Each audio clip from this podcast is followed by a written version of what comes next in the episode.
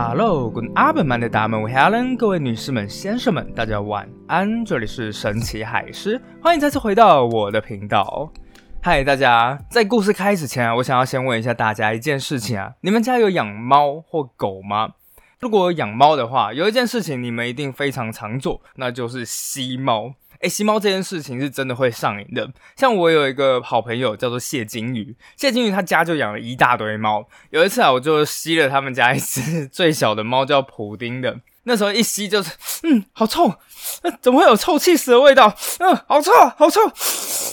真的是一种上瘾的感觉啊！但为什么吸猫这件事情如此让人难以自拔呢？你有没有想过，之所以人们会这么爱吸猫，从某种程度来讲，是因为我们的天性。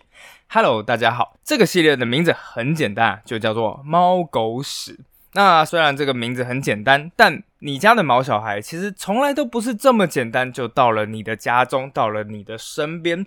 事实上，猫狗陪伴人类已经有了上万年的历史。那当然啦，有一些故事就是比较残酷，但在更多的时刻里面，人跟动物之间却会展现出那种超越种族、深刻的情感。那样动物和人类之间展现的情感那样的故事，其实我自己觉得非常的感人。那我想要捕捉的就是这样的故事。对了，在故事开始前啊，如果大家喜欢呢，请按赞、订阅海狮说。另外，我也将赞助连接放在 Podcast 的页面下方，恳请大家多多赞助、多多帮忙。这一篇篇有趣的故事之所以能出现，并不是因为我，而是真的多亏了大家的鼎力帮助。那我们就一起找出生活里的小世界史吧。好，我们开始吧。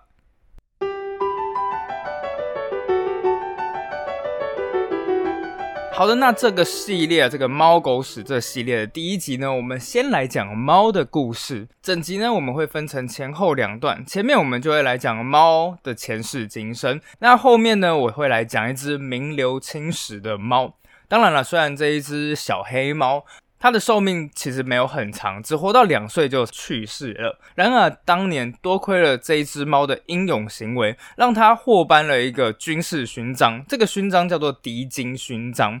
这个迪金勋章呢，被称为叫做动物界的维多利亚勋章。专门就是颁给在战争时期有杰出贡献的动物。非常巧合的事情是啊，这只猫还跟中华民国有点关系，因为它的故事就发生在国共内战时期。它的名字叫西蒙。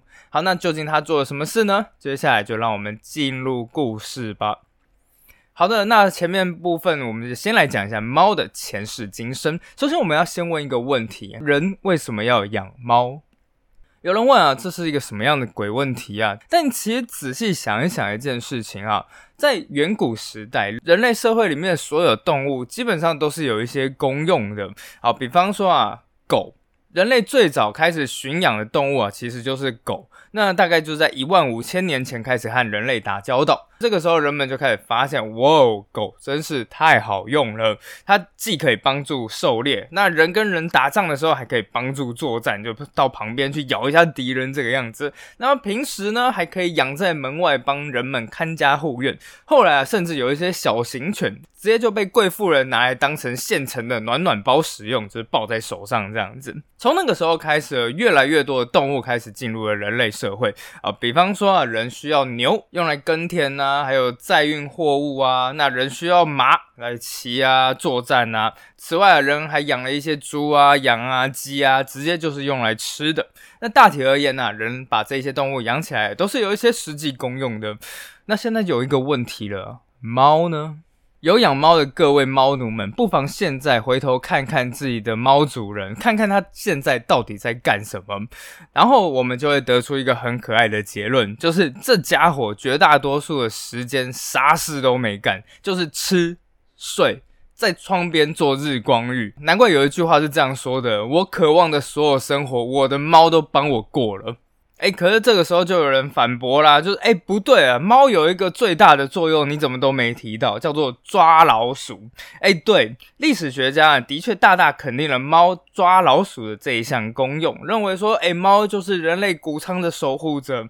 但后来人们也才发现呢，猫抓老鼠基本上呢就是抓着玩的，所以他们抓的老鼠数量其实不足以危害到人类文明。那这个问题到底怎么解决呢？人为什么要养猫呢？后来一直到十九世纪之后。演化学家才终于给了我们一个答案。有一个说法其实是这个样子说的：真正养猫的原因是因为猫其实长得很像人类，更确切的说是长得像人类的小婴儿。什么意思呢？好，比方说啊，你觉得一个好看的五官长什么样子？不管是男生女生，有人喜欢眼睛大的，有些人喜欢眼睛小的，有的人喜欢尖脸的，有人喜欢圆脸的。人们对美的定义啊，是可以千变万化的。不过，如果我问你说，哎，你觉得可爱的定义是什么呢？通常人们会第一个反应其实是比较相似的，就是拥有人类婴孩相似的特征。比方说啊，大大的头，短短的四肢。浑圆的脸型，肉嘟嘟的双颊，就是尤其是那个嘴边肉啊，每一次一看到的时候，真的是很想要咬一口。嘴边肉就是正义。好，那我们来看一看这个猫啊，猫的一切特征啊，其实正好都跟人类婴孩非常的相似。首先，它们的平均体重三点六公斤，那正好是一个婴儿的大小。那同一时间啊，猫的叫声听起来就有一点点像是婴儿的哭声。猫的下颚就是下巴部分，也是短短的，看起来就是那种圆圆的那种脸型。而最强大的就是它们的眼睛，因为在古早它们是狩猎动物，所以就人类的标准来看，它们的眼睛就是水汪汪的，又特别大。所以对绝大多数的人们来讲，当他们一看到猫，马上就会在他们的体内分泌出一种非常的愉快，简直就是有如毒品一般的催产素，进而开始了进行养育的行为。所以啊，在这种所有的动物里面，你会发觉猫真的是一个非常非常特殊的事情。那也难怪有人会讲说啊，不是人选择了猫，而是猫自己主动走进了人类社会。那当然啦，喜欢猫的这种文明啊，国家也是非常的多。不过呢，的确是存在一个古代最大的猫奴国，那就叫做埃及。那说到古代的这种猫奴国啊，古埃及一定是榜上有名的。这古文明对猫啊，真的就是如痴如狂。当这个古文明在遇到猫之后，马上就给这个猫取了一个非常形象的名字，叫做喵。那最后呢，它甚至还有一个猫神，叫做巴斯特女神。那这猫在埃及里面过得到底有多爽呢？据说啊，就居住在寺庙里面的猫是有专人喂养的，那吃的呢就是面包，还有尼罗河里面捞起来的鱼，甚至连寺庙里面，哎，你只要是养猫的人呢，你的社会地位就会比其他的人高。对，所以猫奴的地位高于人。但是啊，当然你的社会地位高，可是你有一个职责，就是你要好好的照顾猫。比方说，如果你家或者是你住的地方啊，或者是这种寺庙啊，发生了火灾的时候，你第一件事情你不可以拿自己的财产，你要先救猫。那之后呢，如果不幸啊，你的猫主人死的话，猫奴啊必须要剃掉自己的眉毛以示哀悼。啊，为什么会剃掉眉毛？其实我也是蛮纳闷的。那总之啊，在古埃及里面，猫真的就是过得非常的爽。那根据某一些历史都市传说啊，埃及甚至是因为太爱猫了，竟然最后导致了亡国的命运。接下来我要说的这个故事啊，是一位希腊的作家叫做波利埃努斯写出来的。为什么会提出这一个作者的名称呢？就是免责声明，免得人家说我在那边讲那种历史的错误知识。谁认真了，谁就输了。那事情啊，要从大概西元前六世纪开始说起。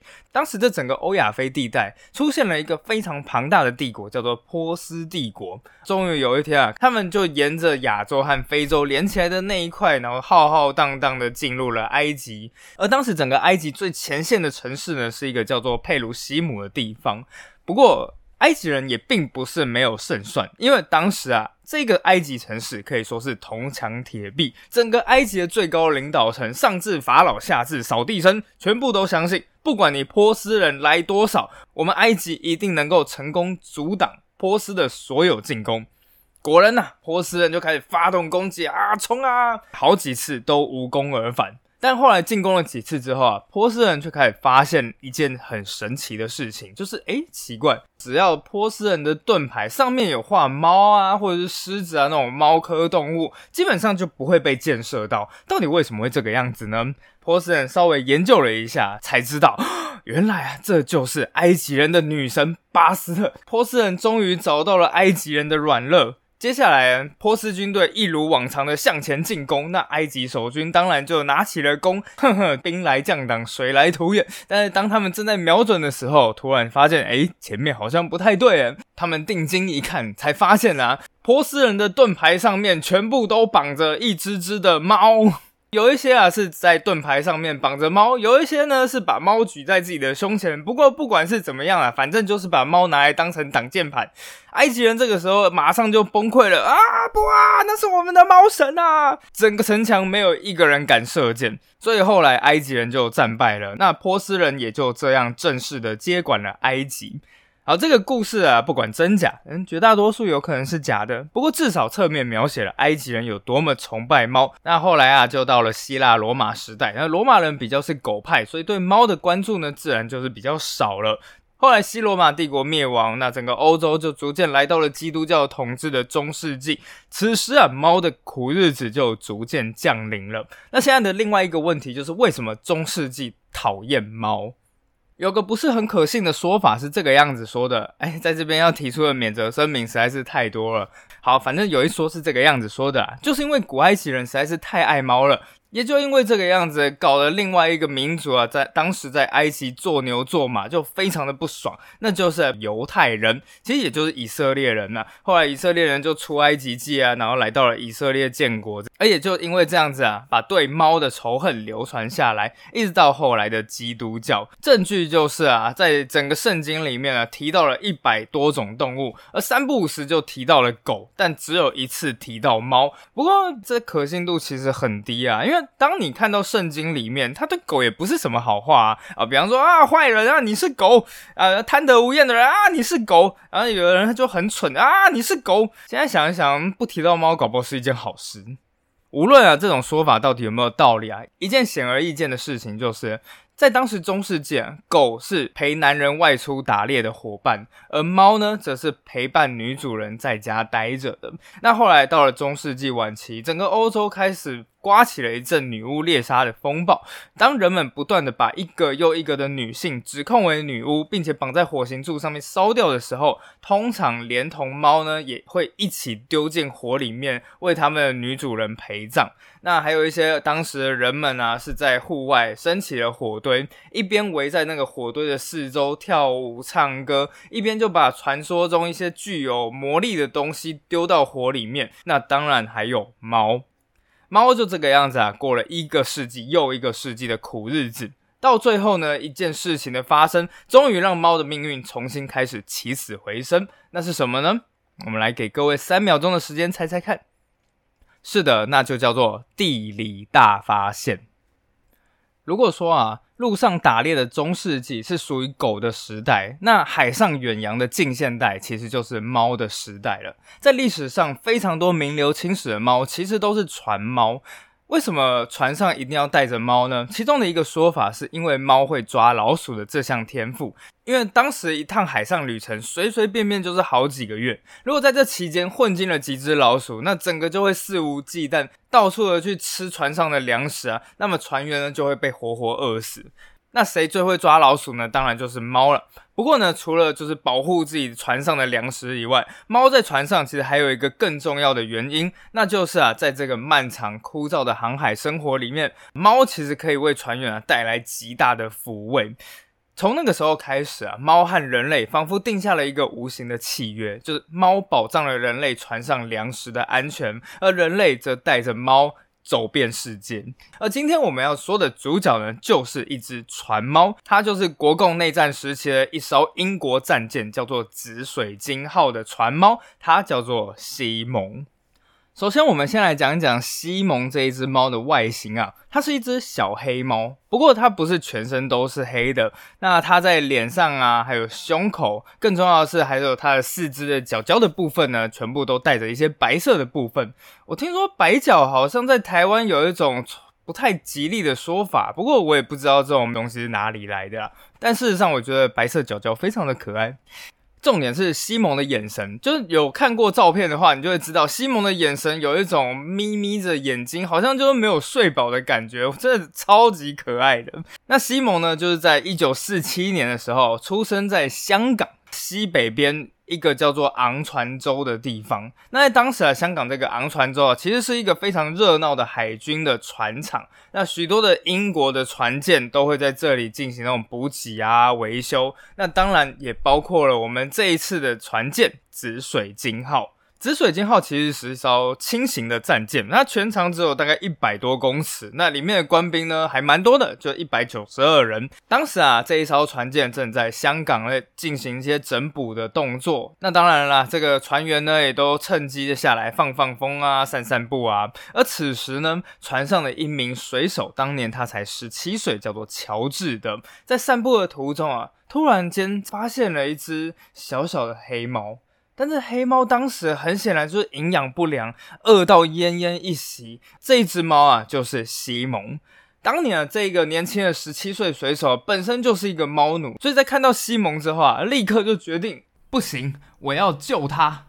接下来啊，这个水手啊，左看看右看看，然后确定没有人了之后呢，偷偷摸摸的抱起了猫，然后把猫藏在自己的外套底下，就这样子上船了。那当然了，船上是没有什么隐私可言的，事情很快就变康了。当时啊，这个紫水晶号的船长名字有点复杂，而且等一下我们要出现的这个舰长啊也有点多，我们就叫他 A 舰长好了。这个 A 舰长呢，马上就发现了这只猫的存在。A 舰长非常的愤怒啊，立刻大吼说：“赶快把它给我丢掉！”但后来才发现，哇，我们已经出航了。现在前后左右看一看，全部都是水。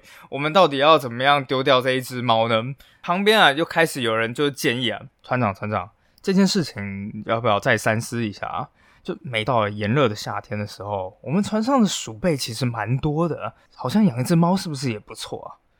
那幸好啊，舰长本身其实也是一个猫奴，自己平时在家里面也养了好几只猫。这个时候突然间旁边有人提点的时候呢，舰长也就冷静了下来。最后啊，船长就傲娇讲了一句。如果船上有泥巴，那你就要负责，就转头就走了。那也就这样子啊，西蒙就成功的留在了紫水晶号上面了。但没想到啊，这个小猫西蒙啊，从一位年轻十七岁水手的宠物，渐渐的变成了整条船的宠物。哎，来来来来来，我帮西蒙啊做出了一张小小的吊床。哎，你看这一只小猫在我的小吊床上面多可爱啊！啊天哪，大家来看，西蒙竟然用自己的小爪爪捞杯子里的冰块！哎。一堆船员被西蒙蒙得满脸是血。不过西蒙最喜欢谁呢？是的，就是一刚开始大发雷霆的这个 A 舰长。而且西蒙还会用他特有的方式来讨好舰长，就是每当西蒙抓到死老鼠的时候呢，第一件事情啊，就是把这个礼物放到船长的床铺下面。那有的时候甚至还怕船长 A 是不是没有发现到啊，直接就把这个礼物放在船长的床铺上面。好了，不过啊，的确啊，这个船长也越来越喜欢西蒙了。那到最后啊，西蒙甚至直接升格，就可以待在舰长室里面，跟舰长日夜相处。那舰长的大盘帽呢，也变成了他的床铺。而到了每天下午呢，你就可以开始看见啊，西蒙跟随着这舰长到处巡视的整艘舰艇。每一个人对舰长敬礼的时候，顺便也对西蒙敬礼了。哎，不晓得这个时候一刚开始救西蒙一命的这个十七岁的水手，要不要跟他敬礼啊？好，那时间就这样子来到了一九四八年的年底啊，这个猫奴 A 舰长呢被轮调走了，后来呢接替的这个 B 舰长，幸好这个 B 舰长也是一个彻头彻尾的猫奴，所以对西蒙来说一切照旧，没什么差别，还是一样在舰长室里面大啦啦的走，还是一样就把礼物放在舰长的床铺上面，还是一样睡在舰长的大盘帽里面，这样惬意的生活日复一日。但好景不长，时间很快就来到了。一九四九年。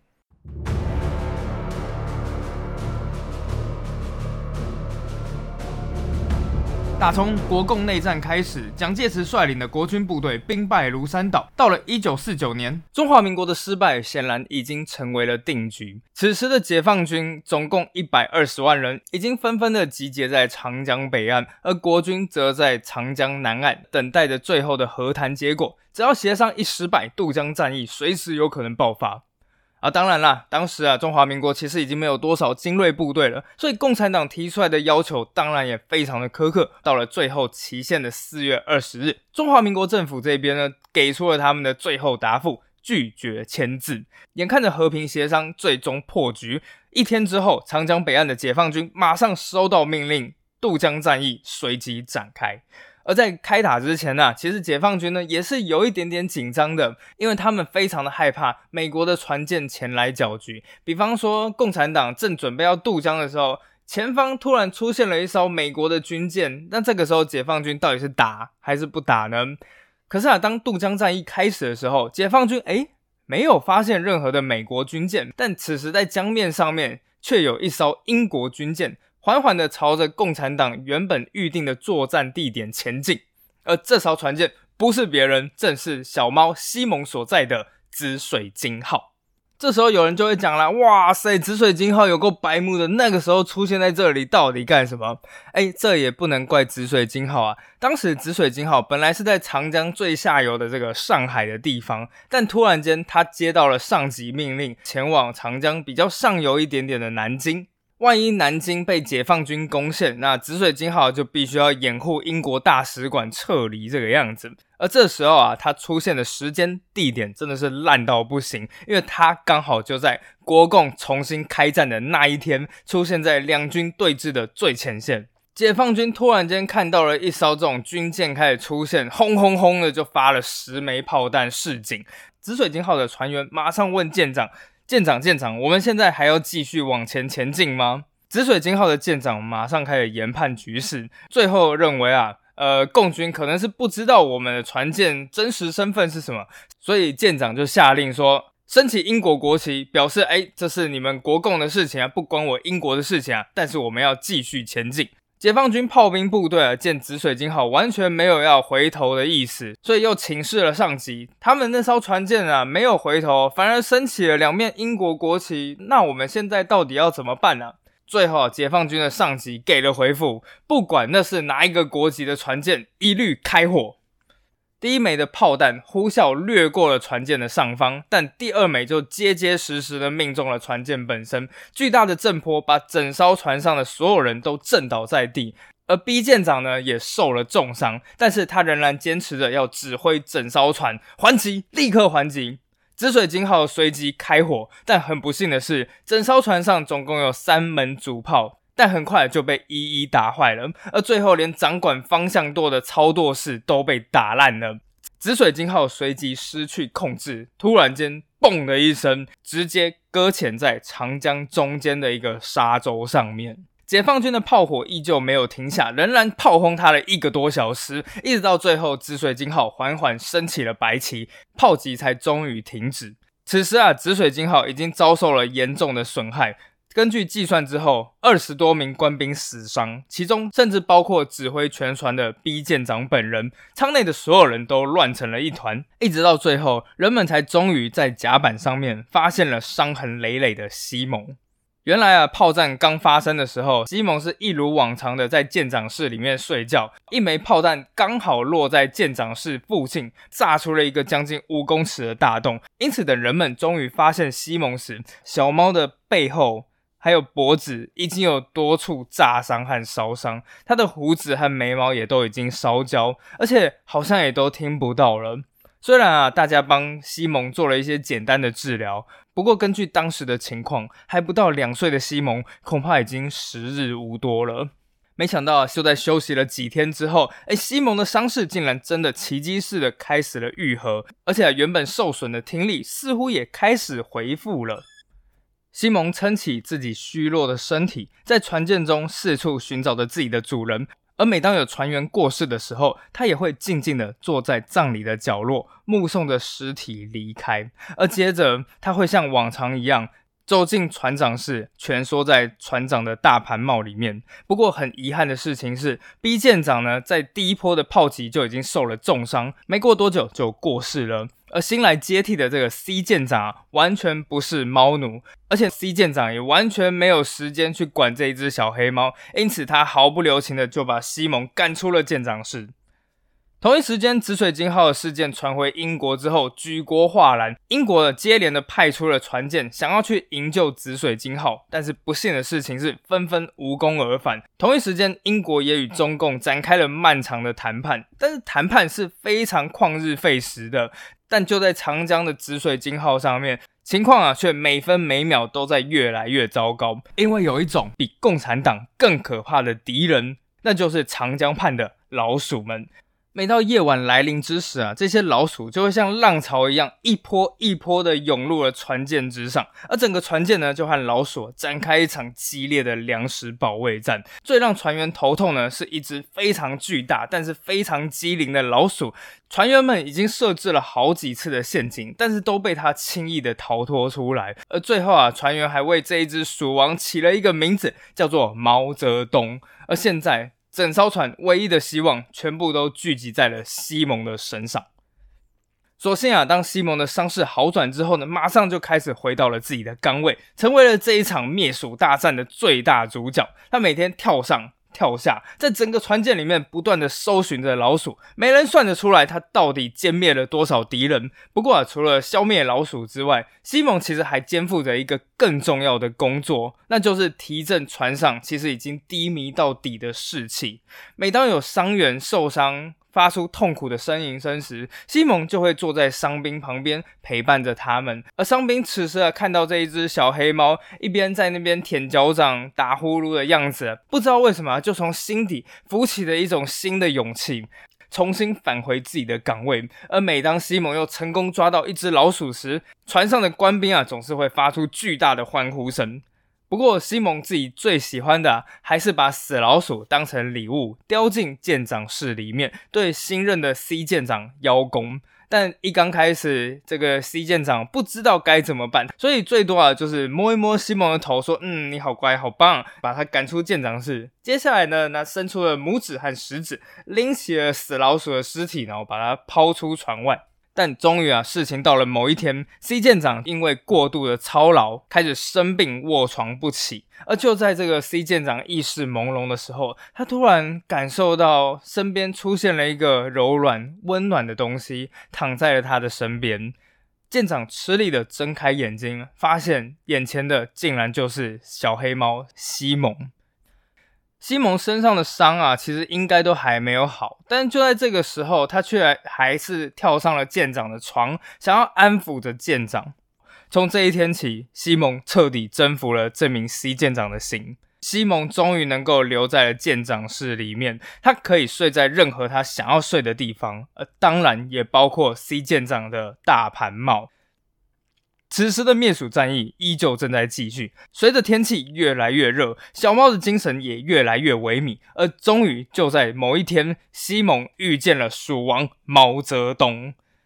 就是我自己个人啊，在当兵的时候，是真的有看过那种超级巨大的老鼠，那个尺寸呢，真的就是跟一只小猫差不多大。所以严格说起来，小猫对上大老鼠，其实真的说不出来谁更有优势啊！猫鼠啊，展开了长长的对峙。一刚开始啊，船员其实还很担心，虚弱的西蒙也许不是毛泽东的对手。但在对峙之后呢，西蒙率先展开了攻击，朝毛泽东猛扑过去。而就在一番搏斗之后，所有的船员屏气凝神。而等到西蒙终于叼着巨大的毛泽东尸体出现时，船员立刻爆发出巨大的欢呼声。从此以后，西蒙就被冠上了一个新的称号，叫做“上等兵西蒙”。不过，就在被围困三个月之后啊，其实不管是船员还是猫。都已经到达了身体和心灵的极限了。此时的西蒙其实已经连眼睛都已经张不开了。船员把他放进舰长室里面，日夜的照料。而舰长呢，眼见着船上粮食和油料都渐渐枯竭，终于下了一个决定，放手一搏。时间来到了一九四九年的七月三十日，这个时候一场台风席卷了长江流域，那也导致了河水开始上涨，给了紫水晶号逃逸的最好机会。所以啊，就在这一天晚上九点，当天晚上的月色朦胧，正当一艘民用船只缓缓地驶过紫水晶号身边时，舰长马上下令，用这一艘民船当做掩护，缓缓地起航。没过多久，解放军就发现，哎，紫水晶号怎么不见了？他马上开始搜寻，而最后在一阵混乱里面呢，解放军真的是误把那一艘民船当成了紫水晶号。在一阵火炮齐射之下，那一艘倒霉的民船直接应声沉没。民船表示真的是有够倒霉的，但紫水晶号呢，则是快速的行驶逃逸了出去。终于在这惊心动魄的七个小时之后，凌晨五点半，紫水晶号终于遇上了另外一艘的英国军舰。因此啊，就在事件发生的一百零一天之后，紫水晶号成功脱离险境。发出它的无线电信号，以重新加入舰队天佑国王。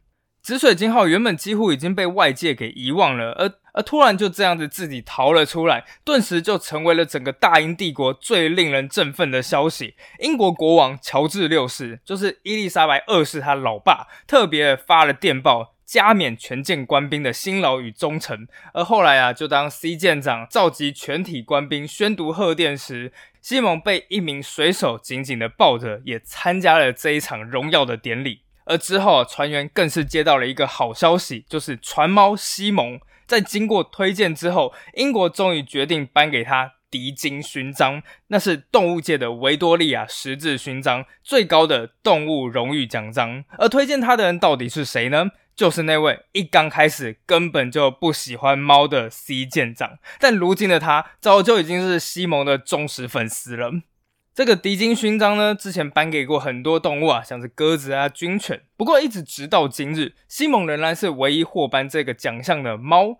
颁奖仪式呢，最后决定是在当年的十二月十一日举行。不过很遗憾的事情是，西蒙却没能撑到那个时候，因为从十一月底啊，西蒙就开始出现了高烧和肠胃炎的症状。终于到了十一月二十八日，就在国民政府正式撤退来台的前一个礼拜，西蒙咽下了最后一口气，还是没能亲眼的看到他的奖章。不过这个奖章非常的精美，这一枚奖章上面配上一条海员专用的蓝色挂带，上面刻有桂冠的雕饰，还有一行最重要的字：For gallantry，献给英勇。